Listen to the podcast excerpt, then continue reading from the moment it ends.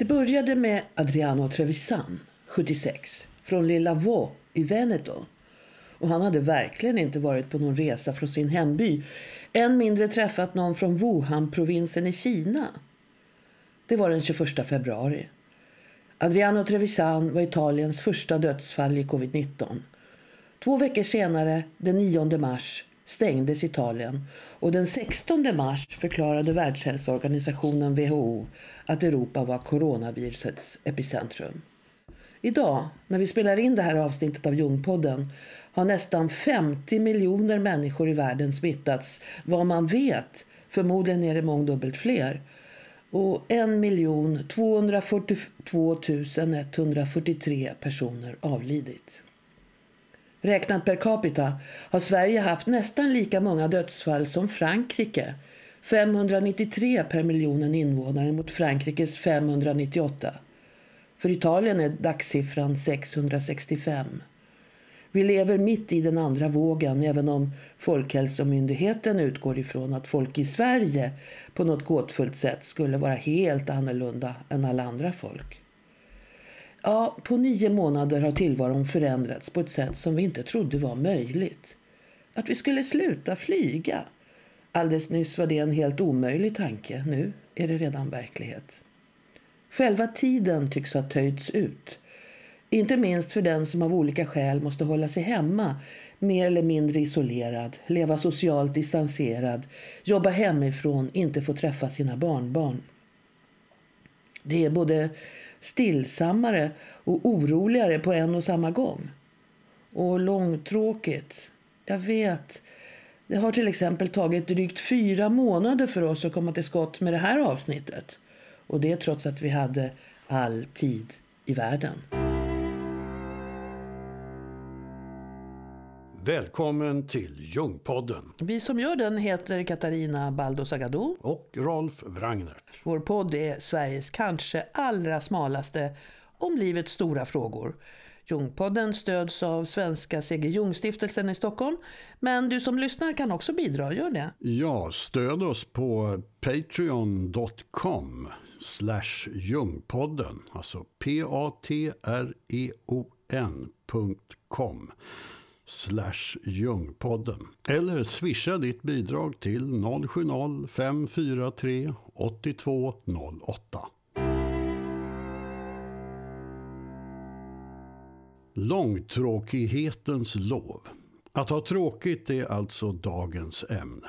Mitt i tidens alla krav på att ständigt vara aktiv och effektiv, till och med när man är ledig, kan det kännas nästan som en motståndshandling att faktiskt inte göra något alls. Att bara låta tiden gå och inte åstadkomma ett enda dugg nytta. Kanske blir det lite lättare nu när kvällarna blir allt mörkare och solen inte skiner lika mycket. Att med flit låta hjärnans kognitiva kapacitet ligga i princip oanvänd medan minuterna masar sig fram. För faktum är, det finns något som är bra med att ha tråkigt. Eller i alla fall att låta det gå riktigt jäkla långsamt. Dagens gäst i Jungpodden heter Siri Ness och är en jungiansk terapeut i Oslo som vurmar särskilt för långsamhet. Många har sagt tycker jag att eh, eh, tiden på något konstigt sätt eh, har dragits ut. Eh, alltså att man har tappat begreppet lite om tiden eftersom man tidigare var van vid som du sa, man är så aktiv, man har hela tiden en massa ja, ens schema är fullbokat och det är en massa mm, deadlines hela tiden. Eh, när de där upphör, eh, till exempel med skolgång och allt det där, eh, man inte rutar in veckan, ja då blev det ingen skillnad på måndag och lördag. Det var nästan ingen skillnad på Månaderna gick fort men det fanns ingen, ingen skillnad mellan den ena och den andra. Solen gick upp och solen gick ner och det var likadant. Eh, och det har gjort en del människor förvirrade och gör att de kanske blir, ja just tycker att det är lite tråkigt. Ja, mm. många syns det är det. Och, och jeg må jo si selv, jeg savner å se familien. Jeg savner, det er ting jeg også savner, men jeg eh, på mange måter har hatt det ganske travelt. Eh, jeg tenker også på her i Norge så har vi Vi bruker det ikke så ofte nå, men for noen år siden så var det veldig å snakke om tidsklemma. Just det, var- tidsbrist. Mm. Ja. Alltid, altså alt man skulle nå på en dag, og særlig småbarnsforeldre som gjerne vil ha alt. Vi vil ha alt, ikke sant? Vi vi vil ha små barn, men vi vil også kunne treffe venner, og vi vil også kunne gjøre Altså at livet kommer og krever forskjellige ting av oss i forskjellige perioder. Og, og, og der kan du si at eh, de som har små barn under denne nedstengningen, de skulle jo ha hjemmekontor, de skulle ha hjemmeskole for barna sine. De skulle fortsatt følge opp ting. Så der tror jeg det var ganske hektisk. Så så det er avhengig av hvilken alder man är i, vilken livssituation. Ja, just det.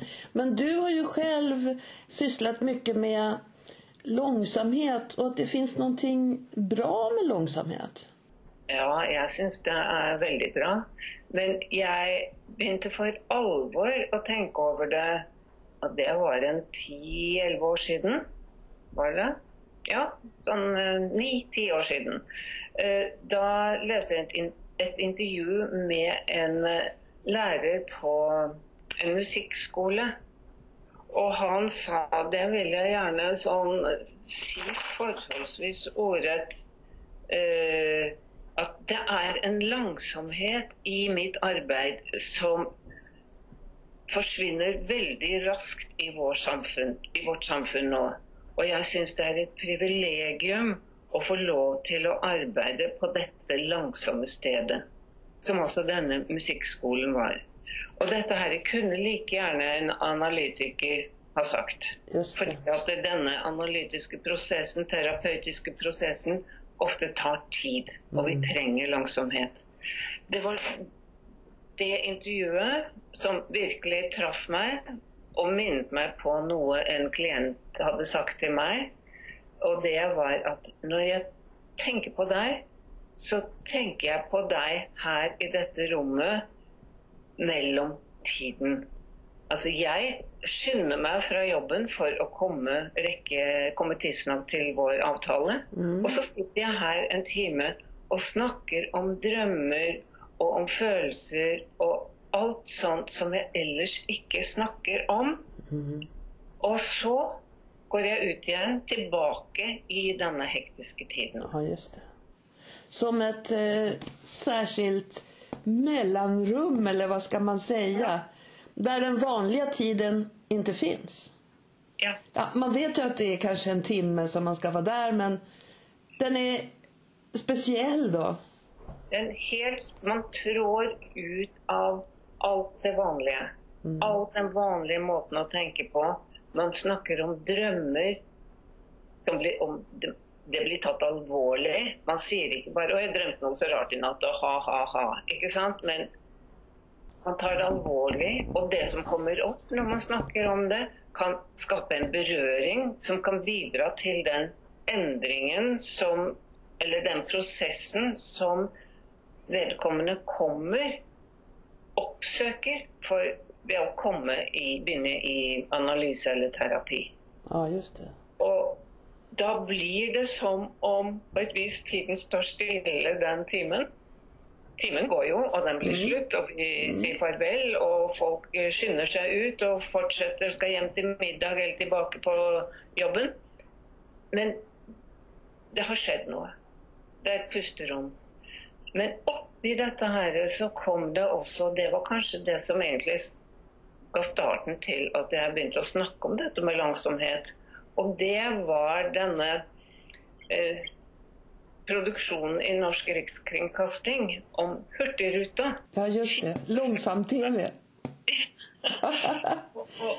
en, en norsk exportgrej. Va? En norsk exportindustri. Vi älskar det allihopa. Og, og, og jeg tenkte hva er nå dette? Kan de mene det alvorlig? Og begynte å kikke litt grann på det og syntes dette her Nei, hva var nå dette? Vi kanske ska säga vad det är. Alltså det är en utsändning i direktsändning alltså från en resa eh, Alltså, med det- Hurtigruten. Hur långa, många dagar tar den? Sex dagar eller fem dagar? Fem dager og seks netter. Men Hurtigruten det er jo fra 1800-tallet. Den gikk først langs hele den norskekysten. Mm. Og var altså i den tiden hvor vann for, var lettere å forbinde, komme langs vann enn over Ja just det, vattenvägen var närmare ja. Just det, Ja, precis. Ja. Og, og så nå, nå går den bare fra Bergen til Kirkenes i nord. Mm. Men altså, for mange folk langs kysten så var den som en slags lokalbuss. Ja just det. Just det. Og Och som en livlina till andra ställen också. Ja. Og transportmiddel, post og varer og alt dette her. Nå er det jo mer, litt, blitt litt mer luksuriøst, men fortsatt så er det en, noe man tar for å komme f- til steder langs kysten. Og denne fra Bergen til Kirkenes tar det fem, nett, fem dager og seks netter. Mm. Og den skulle være fra time til hver ti, fra time til time. De fulgte båten, altså i samtid. Och sen måste vi ju säga att det är otroligt vacker natur. Ja. Så varför åker man? Är, man? Man åker ju för att man är fem eller sex dygn vad det blir i Ja. otrolig naturlig skönhet med berg och fjordar och allt vad det är. Vattnet och Det ja. som var spesielt, for det var perioder Og, og her, i denne, hele denne sendingen ble Altså, folk ble intervjuet, det var Den legger til land, der sto musikkorps. Det ble mer og mer eh, Mm. sånt dette her eh, for folk som deltok. Men det jeg oppdaget, det var når når i perioder så så man bare baugen på, på skipet og vannet som Av og til så man noen fjell. Noen ganger så man bare dette havet og baugen. Og jeg ble altså sugd inn av å se denne baugen. Noen ganger satte vi på musikk. Det var bare irriterende. Da orket jeg ikke mer. Jeg, for meg var den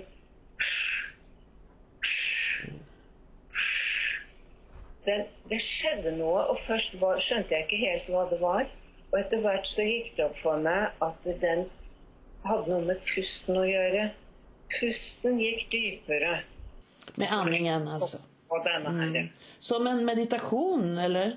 Ja, som en meditasjon. Og jeg tenkte noe så spennende, noe så spesielt. Dette vil jeg gjerne gjøre noe med. Og så s- dette med Hurtigruten, denne musikklæreren som sa om dette langsomme stedet, jeg som opplevde selv det terapeutiske rommet som det langsomme stedet. Mm. Her er det noe. Og så begynte jeg å, å se nærmere på hele denne prosessen. Og det ble veldig spennende. Og det handler jo også om da at eh, da må man kjenne etter. Hvor er jeg nå? Hva kommer opp? Når du sitter der altså Enhver som har meditert, vil ha noen fornemmelse av det. Men, men det er også dette at det, det oppstår Det kan komme opp indre bilder. Man kan kjenne på indre uro. Man kan kjenne, men det går an å møte den. Mm. Og det var litt morsomt med akkurat med dette med båten og vannet. For det at jeg kom over et sitat fra Eller noe Jung har sagt om dette her. Jo, det var også en ting, la meg bare si. Men Jung har sagt at båten seiler på, på sjøen som jeg-bevisstheten på det ubevisste. Nu, nu förstod jag inte riktigt. Båten seglar på sjön som... Jeg-bevisstheten, ego, på det ubevisste. Jaha, som medvetandet på det omedvetna. Är det det? Ja. Ja, okej. Okej, jag förstår. Så att det innebär att jag kan få kontakt då också med det omedvetna genom långsamheten? Ja. Hvis jeg våger Ah. å være i det langsomme. Jag förstår, vad intressant. Ja. Okej. Så du menar att den här... eh, Om jag kan komma in i det här tillståndet som vi pratar om nu Ja. så kan det öppnas en kontakt mellan mitt medvetande, jag och allt det där som jag håller på med och det som Ja. finns dolt som jag har men jag kanske inte känner till det. Ja. Och, ja. Det kan være på godt og vondt. Men, men, men altså, dette her, hele denne prosessen er jo Og det samme som med musikk. For å bli en god musiker, så må du bruke tid. Det tar tid. Det er ikke noen quick fix-musiker. just det, just. Og det samme med terapi. Quick fix. Ja, man kan få hjelp til å løse noen ting, sånn, eh, men altså den dypere prosessen, den tar tid. Men den forventer vi egentlig skal gå fort, og det gjør den jo ikke.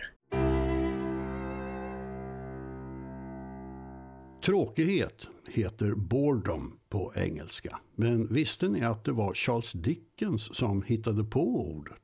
Han skrev det första gången i romanen Bleak House från 1852 som är en satir över det engelska rättsväsendet. Sex gånger förekommer ordet i olika scener där författaren beskriver hur dåtidens extremrika masade sig fram i obeskrivlig lyx. Men det är ju Gustave Flauberts mästerverk Madame Bovary från 1856 som mer än någon annan roman brukar förknippas med fenomenet vardagstristess och de förödande konsekvenser det kan leda till. Hennes mållösa tankar irrade omkring på måfå, likt hennes vinthund som rörde sig i cirklar i landskapet och gläfste efter de gula fjärilarna, jagade näbbmössen eller nafsade på vallmon vid en åkerren. Sedan fick hennes tankar fäste mer och mer. Och där hon satt på gräsmattan och borrade små hål i den med parasollspetsen sa Emma till sig själv om och om igen. Gud i himlen, varför gifte jag mig? Ja, när vi har tråkigt känns livet öde och tomt, konstaterar Verena Kast. Professor, analytiker och docent vid C.G. Jung-institutet i Zürich som har skrivit en hel bok om det här. Att väcka intresse och nyfikenhet. Långtråkighetens betydelse, heter den. Här kommer ett kort citat. Känslan av tomhet hör till tristessen och det gör också avsaknaden av lust och känslan av livlöshet. Man saknar företagsamhet men är samtidigt rastlös eftersom man menar att någonting absolut måste hända. Om man inte ansåg att något upplivande måste inträffa kunde man våga vara i tristessen och då skulle något kunna ske. Ja, det finns de som menar att det just är tristessen som är kreativitetens moder. Det tar sin tid. Mm, just det, precis. Og, og, man, og det er også med den indre prins- prosessen. Man kan hjelpe den frem, f.eks. med å begynne i terapi. Mm. Hvis man da Det er også det at det, igjen dette her den menneskelige kontakten eh, Det må være en rapport mellom Altså Man må føle at deg, der kan jeg stole på, deg våger jeg dette med. Der kan jeg like og Her skjer det noe, ikke sant? Og så er det andre som tenker Nei, dette er ikke det riktige for meg. Nej, just Altså, vi er forskjellige. Vi kan ikke sette opp at det er én ting som gjelder for alle. Nej, just det. Just Nej. det. Men, og, og det er også noe dette her med den, eh, den langsomheten som jo eh, Altså som tvinger frem eller setter oss i en situasjon hvor ting kan komme opp fra det ubevisste. Og husk at det vi vet om oss det jeg-bevisstheten eller ego, det vet noe om oss, men det er mye vi ikke har oppe. og kan, vi kan hente, Det er ting vi kan hente frem. Mm, Og så er det ting vi ikke klarer å huske, og det er ting som er helt, blitt helt borte for oss. Ja. Så når det ting blir langsomt, og vi ikke kan løpe ut og bli, bli skal vi si Vi kan si forstyrret, eller bli inspirert, eller bli eh, satt i gang av andre, Mm. så blir vi overlatt til oss selv. Mm. Og da kan uro komme opp. Og det er i seg selv ikke farlig, men selvfølgelig er du ung eller også gammel, middelalder, men ikke har noen å snakke med uroen om, ikke tør nevne det for noen. Hvis det kommer opp sånne vonde følelser, så er det klart, da blir det vanskeligere. Mm, det blir svårare. Vi har ju en tendens kanske att döva all sån där oro ja, med förströelse eller med, med alkohol eller med ja, alla möjliga sätt. Eh, Kanske ar- jättemycket arbete eller vad det nu kan vara. Ja. Eh, vi försöker trycka bort den där oron eh, för vi är rädda för den. Eh, men oron kan ju, eller kommer väl nästan alltid med något slags budskap till en som man, eh, om man vågar, bör lyssna man på. Vågar. Ja. Ja. Og det er det som er eh, det utfordrende. Fordi at eh, eh, Du kan si at vår kultur er preget veldig av maskuline kvalitet. Altså på den måten at eh, altså det handlings... eh, veldig Det skal være handling. Vi, vi, vi skal være målrettet, vi skal vite hva vi vil. Det skal være eh, logikk, det skal være årsakssammenhenger, det skal være klart og, og, og ryddig.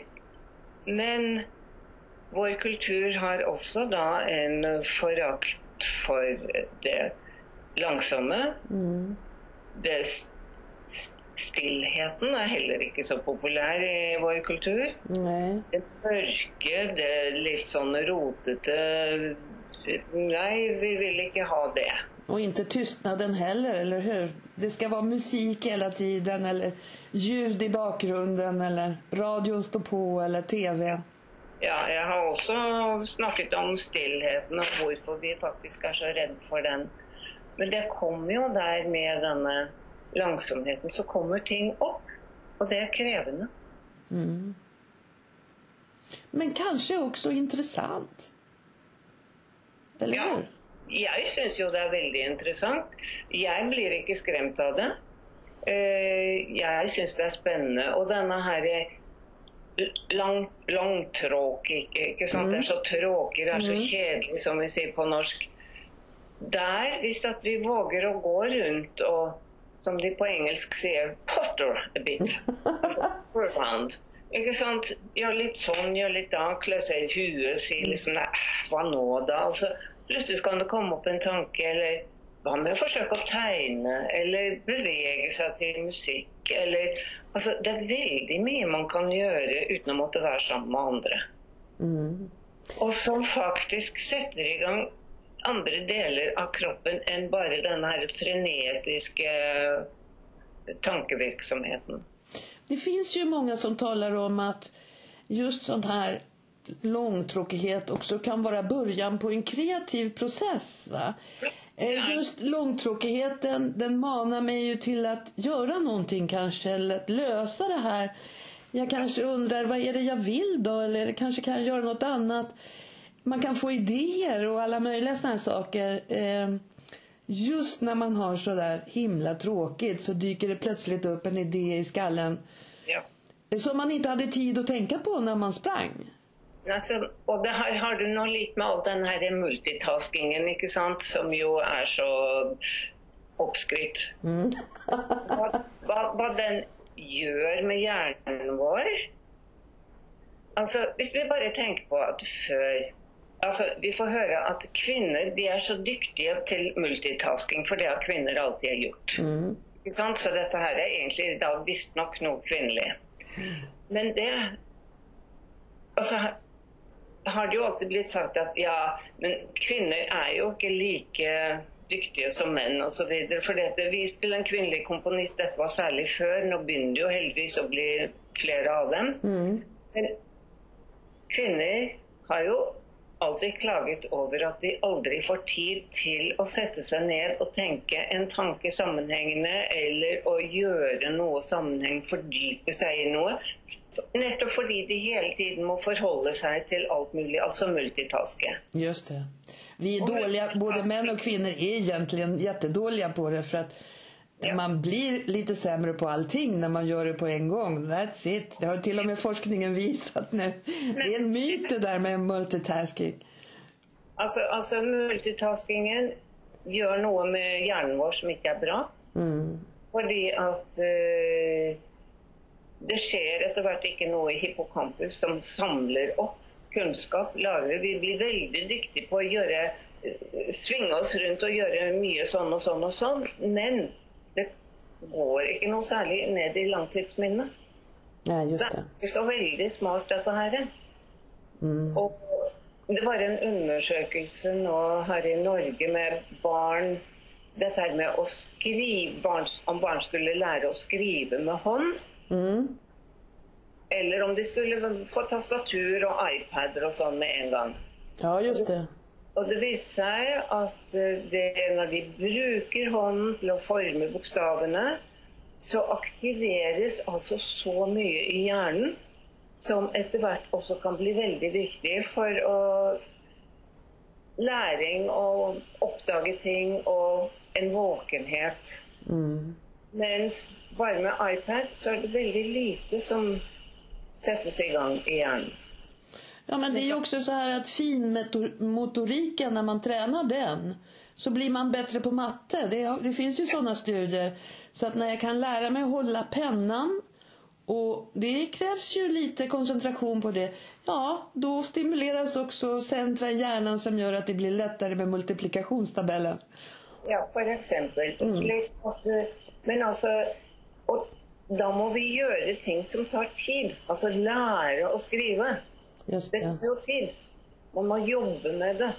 Men, men altså dette her at ting tar tid At man kan lese en bok istedenfor å sånn switche mellom, eller bare få en eller annen sånn Ja, just det. eh, digital greie som, som lager en kortversjon. Eller, det er noe med den lesingen, det er noe med den tiden og lesingen som, hvor det ikke er bilder, men hvor det settes i gang egne indrebilder. Alt det er en viktig del av denne langsomme prosessen. Men den er krevende for oss fordi at vi er ikke vant til det lenger. Vi har fått så mange fluktveier. Men tror du att den här, vad ska man kalla det, pausen som vi lever i nu, det här konstiga tillståndet, att det kommer att mm, förändra vår inställning till det här som vi pratar om nu? Jag menar, också unga människor får nu jobba hemma och så upptäcker de att eh, jobbet går bättre när jag inte blir störd hela tiden av folk på mitt öppna kontorslandskap där man blir avbruten var femte minut. Utan jag är lugn och ro kan jobba färdigt med mina grejer hemma. Eh, jag tänker att det kanske kan förändra synen på eh, till exempel arbetslivet eller att vi får lite större smak på det här som vi pratar om nu. Att det kanske är bra också att vara långsam. Ja, jeg tenker jo at det er veldig bra å være langsom. At vi trenger det, at det er sunt for oss. Men folk eh, må jo helst oppdage det selv. Helst oppdage at oi, det var egentlig veldig deilig dette. Det var egentlig veldig godt at jeg ikke hele tiden må sånn og sånn og sånn. Eh, folk må på et vis ta et slags eierskap til det. Altså det å ha oppdaget at dette her var bra. Og så innse at ja, jeg tror vi ikke trenger å lage så mange avtaler alltid. Jeg tror vi nå bare skal gå oss en tur i skogen istedenfor. For det er vi jo velsignet med her hvor vi bor. Vi Ja, har tilgang på natur. Också om tråkighet finns det faktiskt forskning. Den visar att fenomenet ökar. Trots alla möjligheter som finns nu för tiden att distrahera sig upplever allt fler allt oftare att de har tråkigt.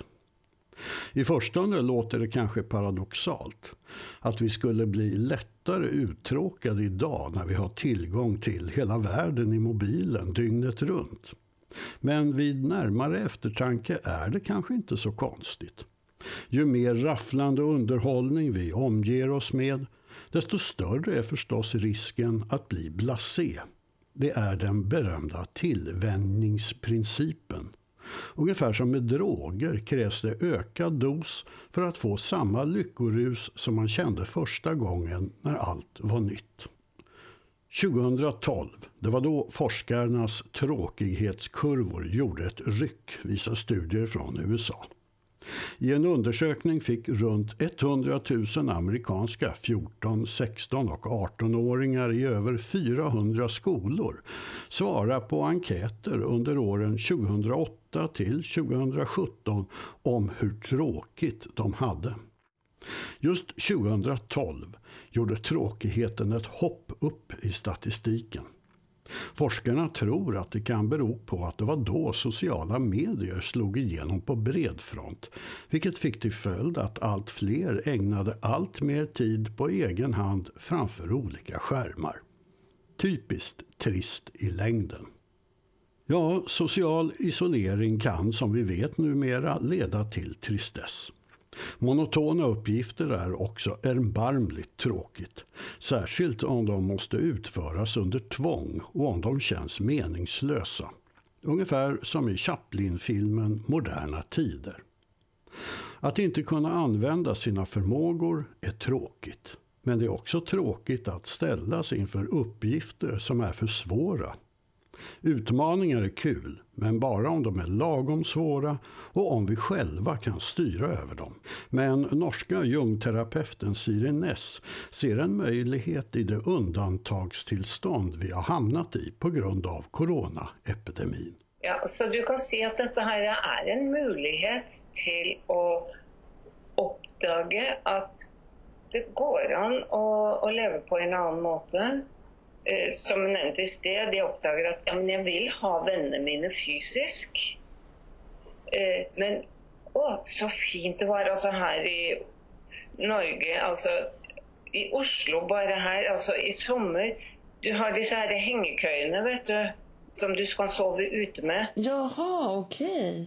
Og jeg kom på tur tidlige morgener, for jeg måtte gå tidlig på tur plutselig fordi at det var så mange ute og gikk hele tiden. Mm. Og der hang de i sånne, som sånne pupper mellom trærne, ikke sant? Jaha, hängmattor helt enkelt? Hängmattor, ja. Så spesielle sånne hengmatter som mm. de altså det, det, var helt fornøyelig å se. Okej, vad häftigt. Så, så, folk oppdaget plutselig at oi, så spennende, men det går an å gjøre sånn. Og mm. dette var noe nytt. og så bra. Mm. Det er noe med hele dette at de må våge å se kan det være noe bra i dette? Mm. Er det litt OK å sitte på en benk på en strand eller på et svab og bare sitte og se utover sjøen? Mm. Høre på fuglesangen. Og mm. hva det gjør. Dette må folk oppdage selv. Og, og det er noe med denne her indre Å komme innover, få forbindelsen innover i seg selv, som er krevende for mange. Mm. Ja, jag, mm, jag, jag, vill, jag, vill, inte nu låta som jag är överoptimistisk för du har ju rätt. Eh, man kan bli rädd, eh, man kan få ångest, man känner sig ensam alltihopa det här. Eh, och då säger du att då behöver man ju någon, någon, någon kamrat, någon, någon annan människa helt enkelt. Eh, och man behöver prata om det. Men... Det, det, trenger man. Og det kan jo gjøres sånn på Skype osv., selv om man helst gjerne skulle hatt Men man kan altså gå en tur sammen. Mm. Man trenger ikke være ti stykker sammen hele tiden. Man kan gå to sammen. Mm. Man kan sitte to sammen, man trenger ikke sitte tett. Man kan sitte mm. hver sin ja, av en benk og prate sammen. Mm. Altså, det, det, er ikke umulig. Man må, men man må våge å tenke litt annerledes. Mm. Man må våge å, å tenke på at oi, nå er jeg urolig, nå er jeg, hva kan jeg gjøre nå? Og kunne det vært eh, godt å gå ut? Mm. Kunne jeg få med meg sånn og sånn? Kan, jeg, kan vi treffes ute i parken? For eksempel. Mm. Det er mulig. Mm. Og det er det jeg har, synes jeg har sett. Det er mange som har funnet på nye måter å treffe hverandre på. Musikere som har funnet på nye måter å ha konsert på. Mm. De har konserter i bakgårder. Ja, just det, just det. Ja. Så, så det er mye Man ser at det, det skjer mye. Folk blir oppfinnsomme. Mm. Og Men eh, jag vet att du brukar prata om det här med att hitta sin inre musik. Kan du prata lite mer om det? Eh, jag tyckte det var så fin bild. Ja, det, den oppdaget jeg faktisk takket være Tove Jansson. Og Tove Janssons hennes Sent i november, som er den siste boken fra Mummiverden. Eh, mens da familien, Mummifamilien de er ute på den, dette skjæret langt ute i hvor pappaen ville være eh, fyrvokter. Men eh, så er det forskjellige. Det er en humul, det er en homse, det er forskjellige av disse uh, personene til uh, Tove Jansson som på hvert sitt sett får et behov for å oppsøke Mummidalen. Og blant dem er en filifjonka. En filifjonke hun er en som ikke tillater langsom tid. Her skal ting gjøres, her skal ting være stedas, her, og særlig steda. Åh, det er viktig. Ordning og reda må til. Og denne filifjonkaen, hun måtte måtte pusse vinduene sine selv om det var dårlig vær og de måtte pusses. Ja, just det. Ja. Og så måtte hun på utsiden, og da holdt hun på å ramla ned. Og det var en forferdelig opplevelse. Og da hun omsider land, falt inn gjennom vinduet og landet på gulvet, så var hun fullstendig eh, ute av seg selv. Og så kom det opp denne merkelige tanken om at Mummidalen, hun ville til Mu- Mummidalen, hun ville dra på besøk. Eh, selv om familien er jo litt rare og de ikke er så ryddige der osv. Så, videre, så hun skulle til Mummidalen. Og hun dro til Mummidalen. Der var det jo da en del andre, som Hemulen og Mimmelens datter, som hun slett ikke kunne fordra, osv. Det var jo en del andre der, men de måtte finne ut av med hverandre, for familien var jo ikke der. Og det var november, og det regnet. Kan du tenke deg noe tristere? Det var verkligen tråkigt. Ja. Ja. og, og la beslag på kjøkkenet, for hun ville gjerne være litt mummimamma. Men hun eide jo ikke mummimammas store trygghet.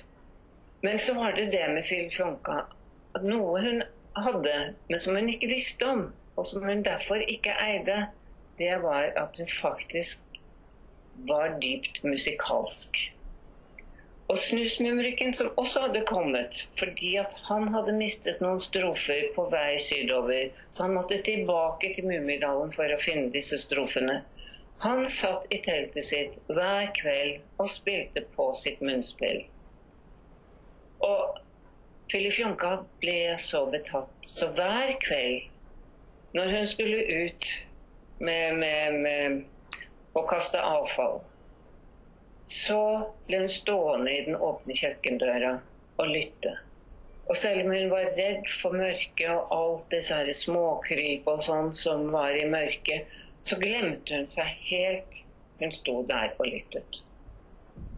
Og så gikk jo dagene, og de levde i en slags disharmonisk slags eh, rutiner. Så skulle hun lage en fest.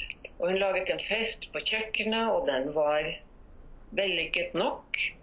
Og etter festen så satt hun der i disse festrestene, ikke sant, og var litt vemodig, som man gjerne blir når alle gjestene er gått. Og så oppdaget hun at snusmumrikken hadde glemt igjen sitt munnspill. Just det. Og så tok hun det, og så begynte hun litt sånn å forsøke å finne hans melodier. Hun s- lett, ville lete frem hans melodier, og det gikk ikke så bra. Men mens hun satt der, så begynte det å komme noen andre toner, noen andre melodier etter hvert. Og så oppdaget hun at det, handlet visst ikke så mye som å søke og lete etter det hun hadde hørt, som å kjenne etter og lytte til det som kom innenfra. Og så begynte det å bli mer og mer hennes egne melodier. Og hun satt lenge der med det munnspillet. Så gikk hun og la seg og våknet neste morgen. Og hun som da var blitt kvalm og uvel bare ved å tenke på en vaskebøtte Her skal det steles! Her skal det vaskes! Her skal Og hun satte i gang, og de andre skjønte jo ingenting, men de ble revet med av hennes energi. Mm. Og de vasket, og de ryddet, og de pusset vinduer, og til slutt så sto huset der og bare skinte Mm. i all sin renhet. Og så sa Filifjonka nå drar jeg, jeg skal hjem og vaske mitt hus. Men før dette så hadde jo Snusmumrikken selv, Snusmumrikken ble med på, på stedet. Så hadde Filifjonka sagt til ham du, munnspillet ditt ligger der. Jeg har tatt vare på det, jeg har vært forsiktig med det. Og så sa han du kunne gjerne låne det litt lenger. Nei, jeg skal kjøpe mitt eget, sa Filipjonka. Og så dro hun altså hjem. Mm. Hun dro sammen med Mumlens datter, så de to også hadde funnet en slags underlig balanse. Og Filifjonka skulle hjem. Ikke for å bli musiker, men for å fortsette å være en filifjonke. Og vaske og stede og ordne. Men hun skulle ha seg et munnspill. Hun hadde musikken og skal vi si gleden med seg. Ja, just det. Som fylte det hun gjorde. Mm. Og det tenker jeg, det er så flott, for det er det det handler om. At vi skal oppdage Plutselig eide hun sin musikalitet. Mm. Og det der med å eie den, skal vi si, en livsglede, en, en evne til sang, eh, indre sang, ytre sang Denne gleden vi kan dele oss mennesker imellom når vi er i kontakt med dette indre. Og den sitter ikke oppi hodet vårt, den sitter i dypet av vår skal vi si, sjel, av vårt vesen. Og den er det handler om å oppdage. Idag finns det röda zoner igen i Italien och det råder utegångsförbud nattetid. Men Veneto-regionen har klarat sig förhållandevis bra trots att det var just där det första dödsfallet inträffade. Alla i Vaux, där Adriano Trevisan bodde, ska testas igen. Den lilla sömniga byn har ju blivit Italiens främsta experimentverkstad för forskning om pandemin. Så var det också här som man först fick handfasta bevis på att mer än varannan smittad inte hade några symptom alls. När skolorna i Vaux öppnade igen i början av september kom Italiens president Sergio Mattarella dit och medier av alla slag. Vi har haft så långtråkigt, sa barnen om den halvårslånga skolstängningen. Också skolbarnen har nu fått lära sig att hålla distans och förstås använda munskydd nästan jämt. Men en känsla av tristess kan också vara en viktig signal om att man behöver förändra något i sitt liv. Oprah Winfrey kallar det en viskning. Här förklarar hon vad hon menar i podcasten Fill in the blanks med Dr. Phil. And for me, the moment you stop growing into new discoveries, a new way of seeing things, a new way of creating things, that's the first whisper that you need to do something to change. When you feel stuck or you feel like life isn't moving for you anymore or you feel bored, bored, being bored, just like you had said to your staff, if you ever get bored, that would be, if you feel bored, then that is a signal, a whisper to you that something needs to change. that explains it to me. You still value what you have, Yes. What you've achieved or are doing. Like maybe you're working with disadvantaged children, Yeah. but now you want to work with abused women and expand your philanthropic activities, your helping of others, or open a school or whatever. But it doesn't mean that you don't still value this as much. You just want to reach further. Yeah, absolutely. And, and let's just look at you as an example. I mean, so you were doing the talk show, doing that very well, super successful, and decided, oh, gee, there are some other areas that I also might want to explore. Let's try this. So you created another show. So you make the doctors. Then you do that. Then you say, well, you know what? We've done very well in this non fictional format, being able to create talk in d- different forms. And then you say, I don't know what made you say it or think you could do it, but to say, I'm going to get into creating dramas. Well, that's exactly what I mean by mm-hmm. the ascension and continuing to grow, change, develop, move yourself to the next level and the next level and the next level. I nästa avsnitt av Ljungpodden ska vi ta upp ett nytt begrepp, ekopsykologi. Alltså psykologiska perspektiv i allmänhet och jungianska i synnerhet på hur vi påverkas av naturen och hur vi påverkar den. Missa inte det! Gå in och prenumerera på Jungpodden på iTunes eller Youtube eller Soundcloud. Jungpodden finns också på Facebook. Och bli vår sponsor på Patreon. Gå in på patreon.com p-a-t-r-e-o-n.com och sök på Jungpodden och bestäm dig för att betala en liten slant för varje avsnitt vi publicerar. Tack på förhand.